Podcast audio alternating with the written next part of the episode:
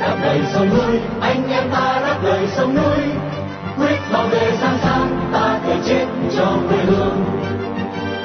Đây là đài phát thanh Đáp Lời Sông Núi, tiếng nói của những người Việt tha thiết với tiền đồ tổ quốc và hạnh phúc của toàn dân, do lực lượng cứu quốc thực hiện, phát thanh mỗi ngày từ bảy giờ ba mươi đến tám giờ tối giờ Việt Nam, trên làn sóng ngắn chín nghìn sáu trăm bảy mươi kHz chu kỳ.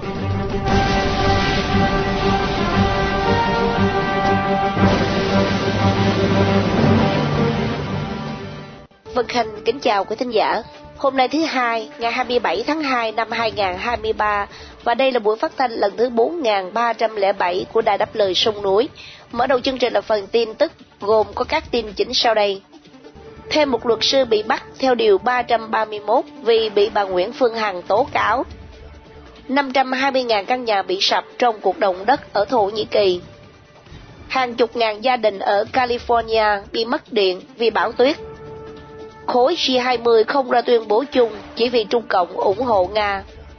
Sau phần tin tức, mời quý thính giả đón nghe cuộc phỏng vấn cựu tù nhân lương tâm Nguyễn Văn Điển,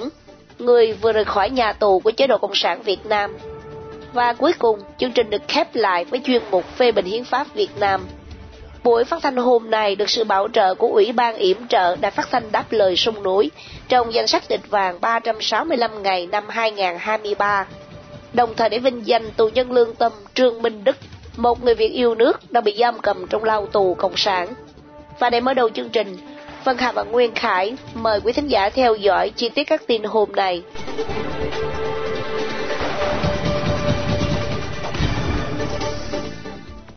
Liên quan đến đơn tố cáo của bà Nguyễn Phương Hằng, tối hai mươi lăm tháng hai, Công an Thành Hồ đã khởi tố, bắt tạm giam luật sư Trần Văn Sĩ để điều tra về hành vi lợi dụng các quyền tự do dân chủ xâm phạm lợi ích của nhà nước, quyền, lợi ích hợp pháp của tổ chức cá nhân, theo Điều ba trăm ba mươi mốt Bộ Luật Hình sự. Ông Sĩ từng là chủ nhiệm đoàn luật sư tỉnh Vĩnh Long và là một trong hơn ba mươi người bị bà Hằng làm đơn tố cáo vì cho rằng đã có hành vi xúc phạm vu khống bà này.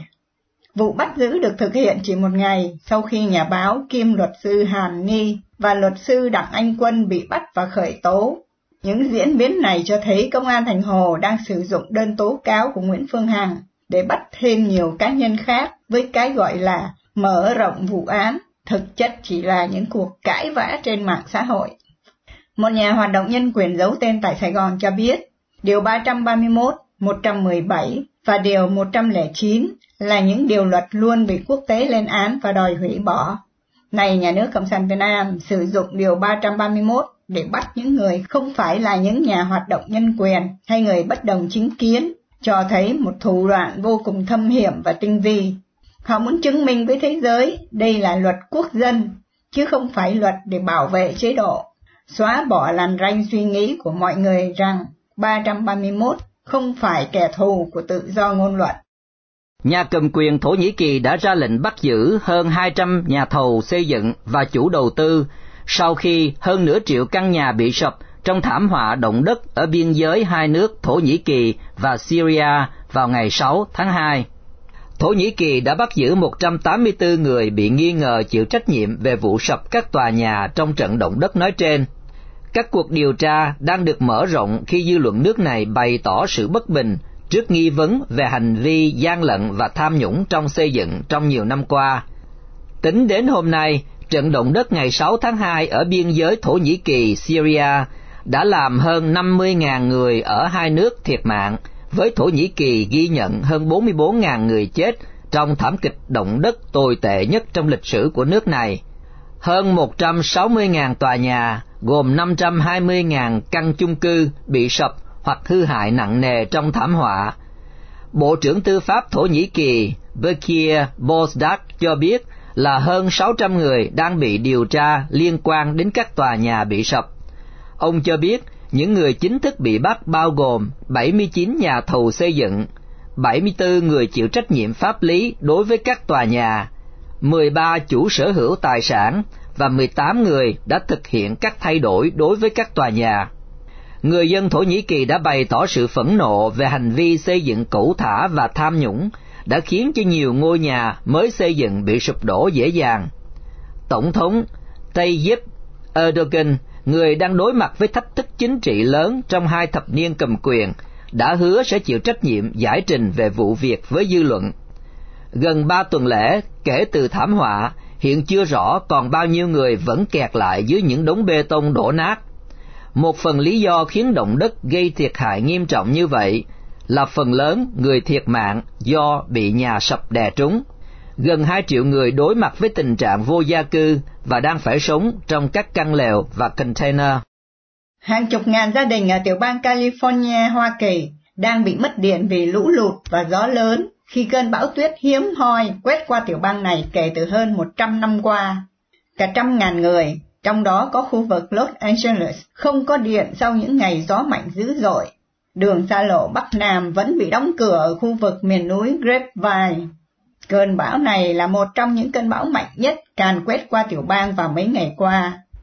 Những trận gió mạnh đã giật đổ cây cối và làm đứt đường dây dẫn điện. Vào hôm thứ Bảy, hai mươi lăm tháng hai, giới chức trách cho biết tất cả bãi biển đã bị đóng cửa trong vài giờ do sét đánh. Sở Khí tượng Quốc gia đã báo động về việc có những trận mưa lớn và sấm chớp ở miền Nam California vào ngày thứ Bảy, hai mươi lăm tháng hai.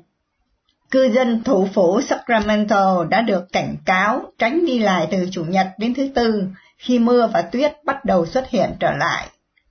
Tại Oregon, tiểu bang láng giềng nằm về phía bắc của California, tình trạng khẩn cấp đã được ban bố tại một quận để đề phòng.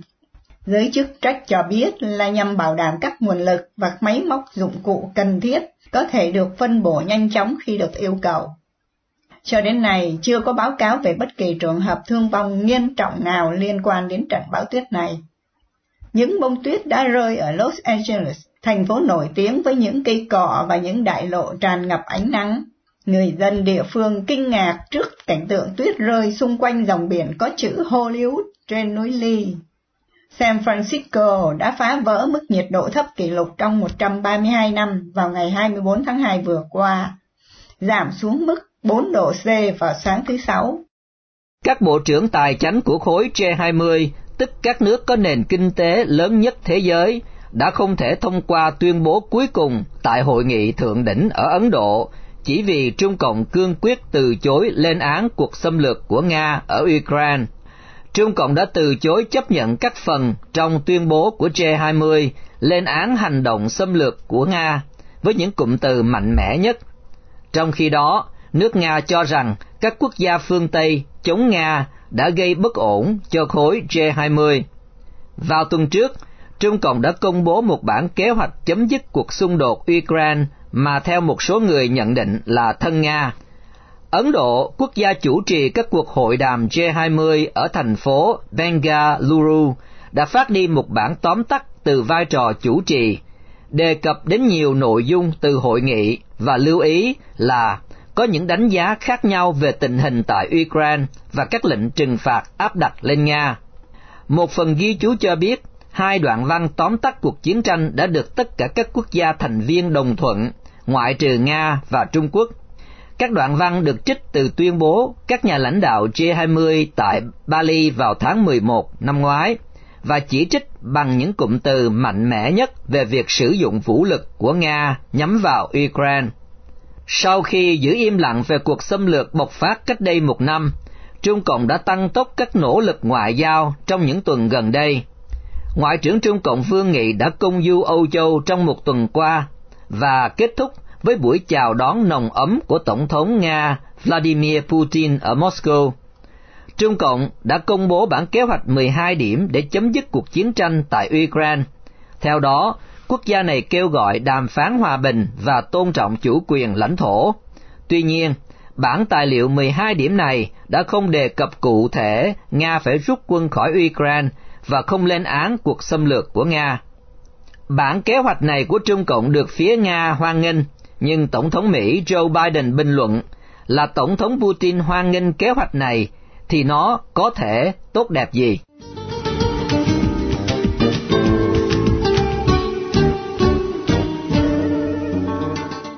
Kính thưa quý thính giả, tù nhân lương tâm Nguyễn Văn Điển từng sinh sống và làm việc ở Mã Lai. Anh đã vào tù và ra tòa nhiều lần tại quốc gia này chỉ vì đấu tranh cho quyền lợi người lao động Việt Nam.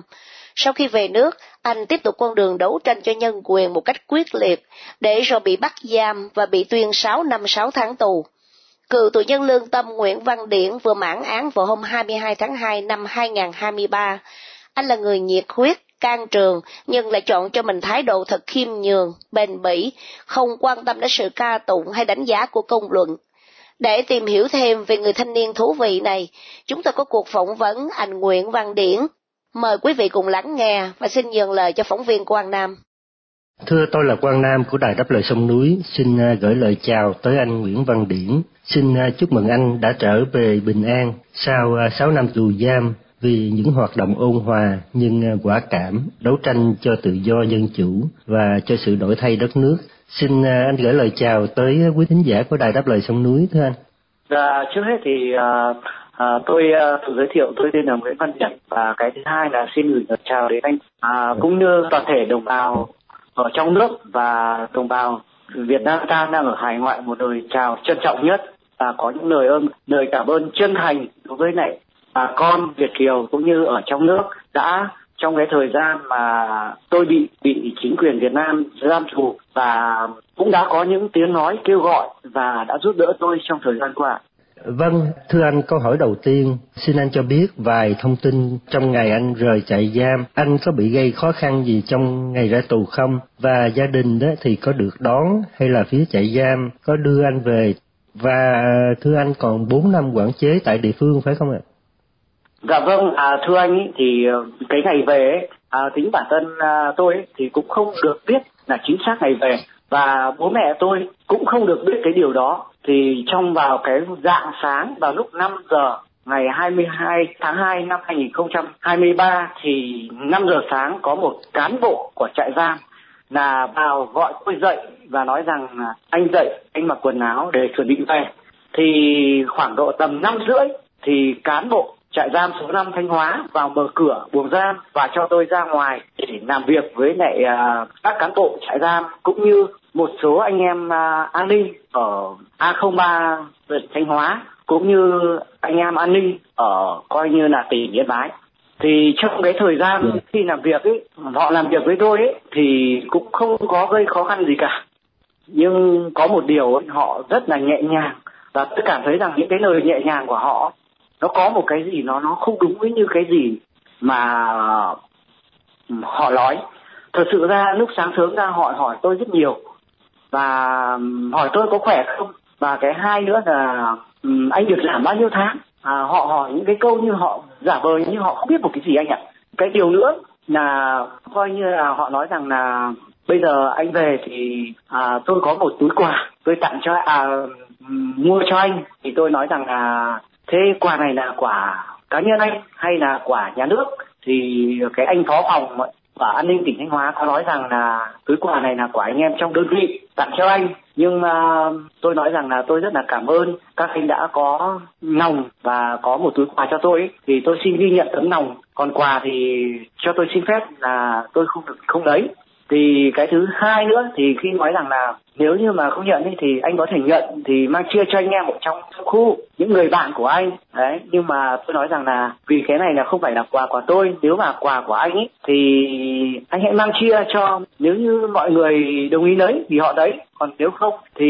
tôi cũng không thể chia được vì đó không phải là quà của tôi anh ạ. Thì sau đó thì họ có ra ngoài, thì đến hơn bảy giờ thì bắt đầu là họ vào à, cán bộ vào đưa tôi ra ngoài cổng trại, văn phòng ở trại giam phân trại số một ấy, ở ngoài cái phòng làm việc ấy. Thì tôi bắt đầu ký các giấy tờ cũng như là năn vân tay để hoàn hoàn nốt thủ tục để đi về anh ạ.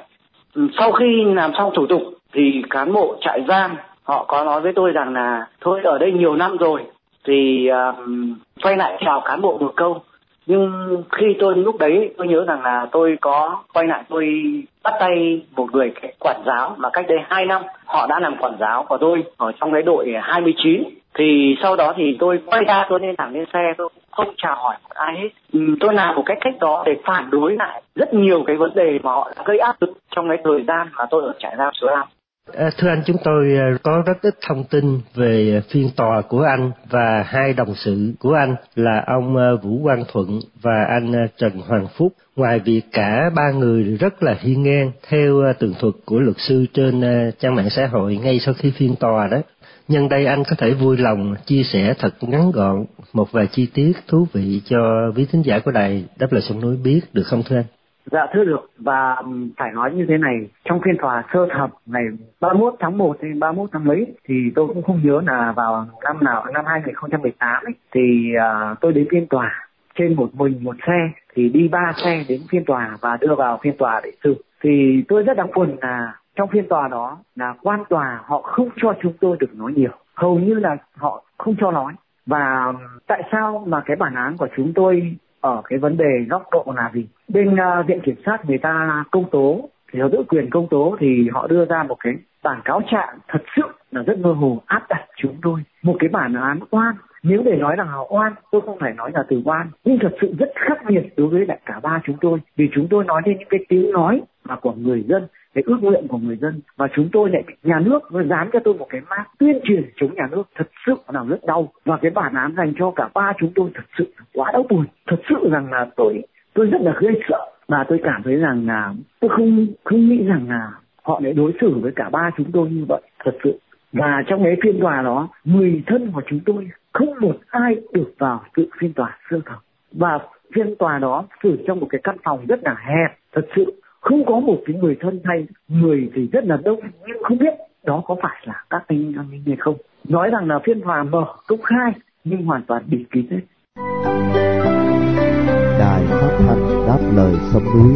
Vì thời lượng chương trình giới hạn, mời quý thính giả theo dõi tiếp phần hai của cuộc phỏng vấn này vào ngày mai.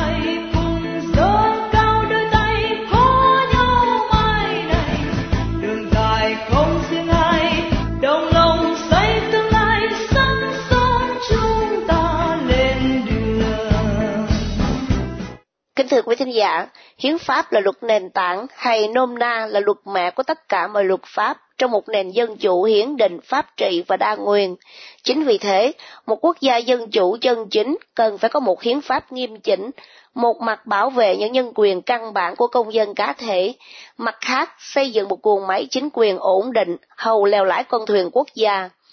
Hiến pháp cũng phải dung hòa giữa thực tại căn bản của xã hội, đó là chính quyền bên này và xã hội dân sự bên kia. Bản Hiến pháp hai không một ba của Cộng sản Việt Nam có nhiều khuyết điểm quan trọng mà chúng ta cần thảo luận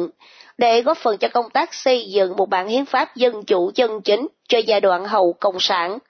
Đây là mục tiêu của chuyên đề phê bình Hiến pháp Việt Nam do Đài Phát thanh Đáp Lời Sông Núi chủ trương.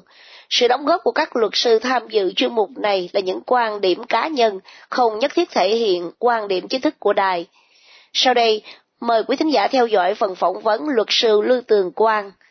Kỳ này, luật sư Lưu Tường Quang cùng anh Quang Nam sẽ bàn về vấn đề thế quyền và giáo quyền trong bản Hiến pháp hai không một ba của Cộng hòa xã hội chủ nghĩa Việt Nam. Xin mời anh Quang Nam.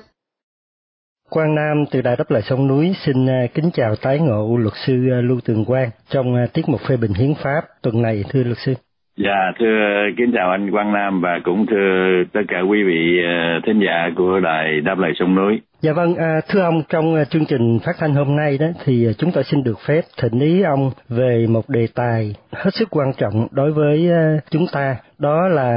vấn đề thế quyền và giáo quyền, mà trong các bản hiến pháp của các quốc gia thật sự dân chủ đó đều khẳng định cái quyền này, và theo tiếng Anh đó thì họ gọi là church and state separation, thưa ông. Dạ, dạ thưa anh, đúng vậy. À, tôi nghĩ đây là một cái vấn đề quan trọng như anh vừa mới nói, vì một hiến pháp tiến bộ và văn minh không những phải bảo đảm hữu hiệu quyền con người, kể cả quyền tự do tín ngưỡng, tôn giáo, mà còn phải phân biệt rõ hai lĩnh vực là thế quyền, tức là quyền của chính phủ, của nhà nước, và quyền sinh hoạt độc lập của những giáo hội, của những tổ chức tôn giáo cũng như những cá nhân có niềm tin tôn giáo và sinh sống tự do trong cái niềm tin ấy. Trong cái thời quân chủ tại Việt Nam cũng như tại nhiều nước khác, mà từ ngữ đương đại gọi là thời phong kiến, thì sự phân biệt giữa triều đình và tôn giáo thường không được nhắc tới hay là quan tâm. Và trong nhiều trường hợp, thế quyền và giáo quyền phối hợp trong việc trị nước an dân. Chúng ta lấy một cái thí dụ cụ thể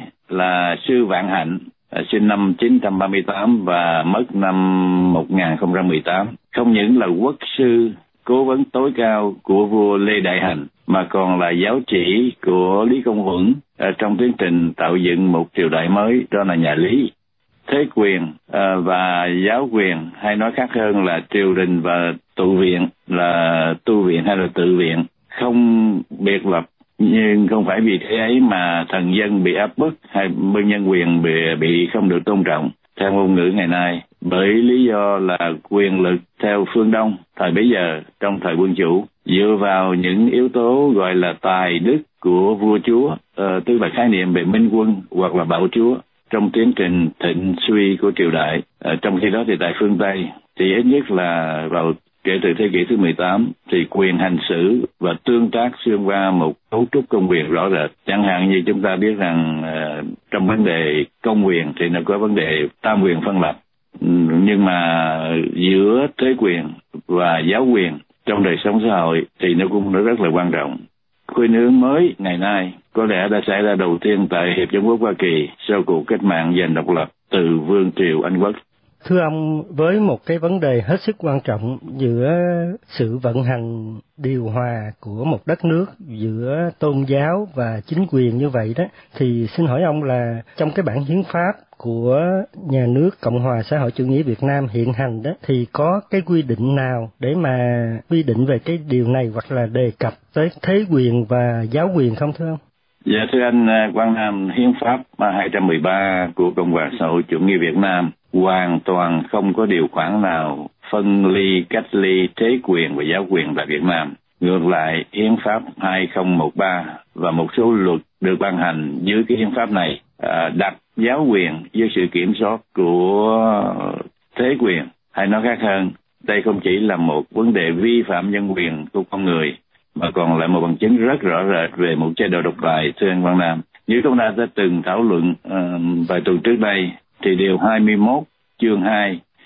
của Hiến pháp hai không một ba quy định mọi người có quyền tự do tín ngưỡng, tôn giáo, theo và không theo một tôn giáo nào. Các tôn giáo bình đẳng trước pháp luật, nhà nước tôn trọng và bảo vệ quyền tự do tín ngưỡng, tôn giáo, không ai được xâm phạm tự do tín ngưỡng, tôn giáo hoặc lợi dụng tín ngưỡng, tôn giáo để vi phạm pháp luật. Điều hai mươi bốn này không khác chi với điều mười tám của Công ước Quốc tế về quyền chính trị và dân sự, gọi tắt là I C C P A năm một nghìn chín trăm sáu mươi sáu, mà Việt Nam là một thành viên kết ước. Thế nhưng chỉ vài năm sau thôi thì Quốc hội Cộng hòa xã hội chủ nghĩa Việt Nam lại thông qua luật tín ngưỡng tôn giáo ngày mười tám tháng mười một năm hai nghìn mười sáu và có hiệu lực kể từ ngày một tháng một năm hai nghìn mười tám, mà hậu quả là quyền tự do tôn giáo bị thu hẹp, nếu không nói là bị vô hiệu hóa bởi cái luật này so với sự bảo đảm trong hiến pháp, thưa anh. Nói một cách cụ thể hơn thì các tổ chức tôn giáo hiện nay tại Việt Nam chỉ có thể hoạt động và tồn tại nếu được chính phủ công nhận hay là bị bởi đảng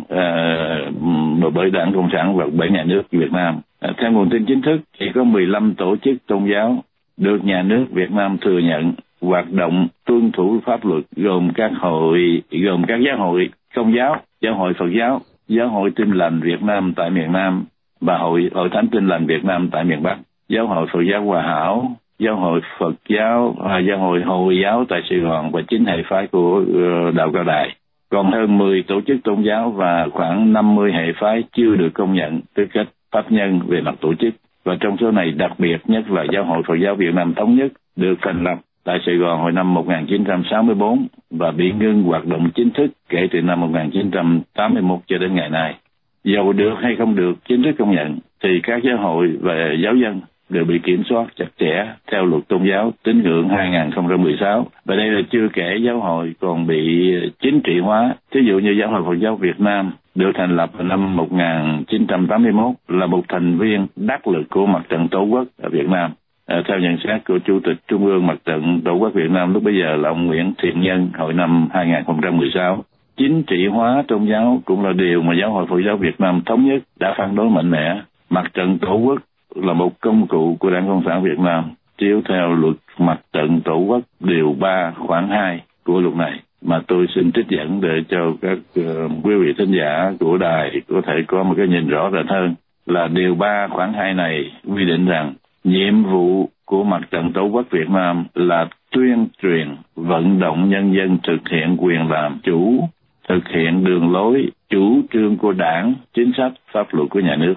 Thưa ông, chắc chắn là Đảng Cộng sản Việt Nam không thể nào mà vĩnh viễn cai trị lên đầu lên cổ dân tộc Việt Nam được. Và như vậy nếu mà một mai dân tộc Việt Nam mà có cái cơ hội soạn thảo lại một bản hiến pháp mới thật sự tiến bộ đó, thì chúng ta có thể học hỏi gì được từ các quốc gia tự do dân chủ thưa ông?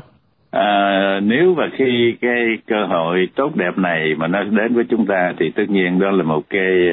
một cái cơ hội ngàn vàng tốt đẹp cho cho đất nước chúng ta để có thể thành lập hay uh, là soạn thảo một bản hiến pháp mới. À, tất nhiên là chúng ta không nhất thiết phải phát minh trở lại uh, chiếc xe đạp. Chúng ta có thể học hỏi nhiều về cái kinh nghiệm của các quốc gia dân chủ phương Tây. Mà trong cái bài ngắn ngủi này thì tôi xin kể lại cái kinh nghiệm tại Mỹ, tại Pháp và tại Úc, uh, là những quốc gia mà hiến pháp có sự phân biệt rõ rệt về thế quyền và giáo quyền. Uh, và cũng đồng thời nhắc lại một cái trường hợp ngoại lệ, đó là Vương quốc Anh. Là tại vì Vương quốc Anh thì không có sự phân biệt này, nhưng mà vẫn là một quốc gia dân chủ phương Tây rất là rất là tiên tiến. Tại nước Mỹ thì cái The Bill of Rights, tức là cái văn kiện bảo vệ quyền nhân quyền đó, à, trong cái tu chính án thứ nhất, trong tuyên án đầu tiên của hiến pháp Mỹ thì quy định rõ rệt là Quốc hội Mỹ không thể ban hành luật liên hệ đến việc thành lập tôn giáo. Điều này được giải thích tại Mỹ là thế quyền và giáo quyền được cách biệt. À, một nhân vật rất là nổi tiếng trong cái thời kỳ tranh đấu giành độc lập và trong cái thời, thời kỳ những năm tiếp sau đó của của nền chính trị tại Mỹ là là ông Thomas Jefferson, sinh năm một nghìn bảy trăm bốn mươi ba và mất năm một nghìn tám trăm hai mươi tám. Ông là một luật gia kiêm một triết gia, là một cha già dân tộc của nước Mỹ và cũng là vị tổng thống thứ ba của Hoa Kỳ, là nhân vật đã có cái tư duy mới nhằm vào củng cố quyền của một dân tộc tự do sinh sống trong tự do tín ngưỡng. Thưa anh, tại Pháp một nghìn chín trăm lẻ năm hủy bỏ tất cả những quy định trước về vấn đề công nhận tôn giáo và đặt nền tảng cho một chính quyền thế tục, qua đó công chúng có quyền tự do lương tâm và được bảo đảm quyền tự do hành đạo. Tại Úc là nơi mà tôi đang sinh sống, thì cái chương năm và điều thứ mười sáu của Hiến pháp Liên bang năm một nghìn chín trăm lẻ một quy định rằng Liên bang Úc Châu không thể ban hành luật lệ thiết lập tôn giáo hoặc kiểm soát hành đạo hay cấm đoán tự do hành đạo. Như tôi mới thưa anh với lúc nãy đó, thì Vương quốc Anh à, là một ngoại lệ trong những quốc gia dân chủ phương Tây, vì tại Vương quốc Anh có một quốc giáo, đó là The Church of England, mà quốc vương hoặc nữ hoàng là tôn giáo trưởng. The Church of England còn có hai mươi sáu giám mục là thành viên của Viện Quý tộc, tức là The House of Lords, tức là Thượng viện. Tuy vậy, Hoàng triều và Viện Quý tộc, ngoại trừ đối với Ủy ban Luật pháp, đều không có thực quyền trong thể chế quân chủ lập hiến. Chính phủ có toàn quyền hành pháp và chịu trách nhiệm trước Hạ viện, tức là The House of Commons, tức là Thượng viện Thư dân, theo hiến pháp bất thành văn. Mà cái khái niệm dân dân chủ đã bắt rễ từ cái thời của cái văn kiện rất là nổi tiếng trên thế giới gọi là Magna Carta hồi năm một nghìn hai trăm mười lăm. Thưa anh Quang Nam, xin trân trọng cảm ơn luật sư Lưu Tường Quang và xin hẹn được gặp lại luật sư trong tiết mục phê bình hiến pháp vào các chương trình phát thanh kế tiếp, thưa luật sư. À, thưa vâng, cảm ơn anh Quang Nam rất nhiều và kính chào tất cả quý vị thính giả của Đài Đáp Lời Sông Núi và hẹn gặp lại trong tương lai.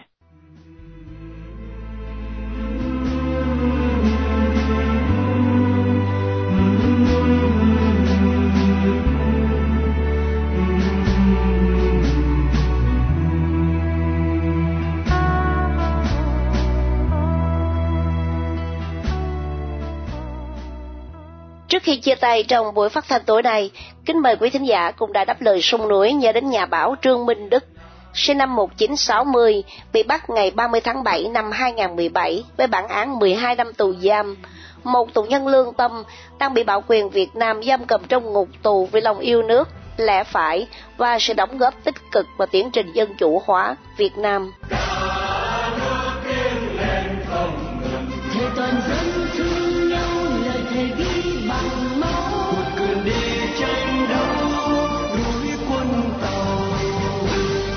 Chương trình phát thanh Đáp Lời Sông Núi hôm nay đến đây là chấm dứt. Hẹn gặp lại quý thính giả trong chương trình tối mai. Cảm ơn quý thính giả đã theo dõi chương trình. Kính chúc quý vị một đêm thật bình an và xin chào tạm biệt.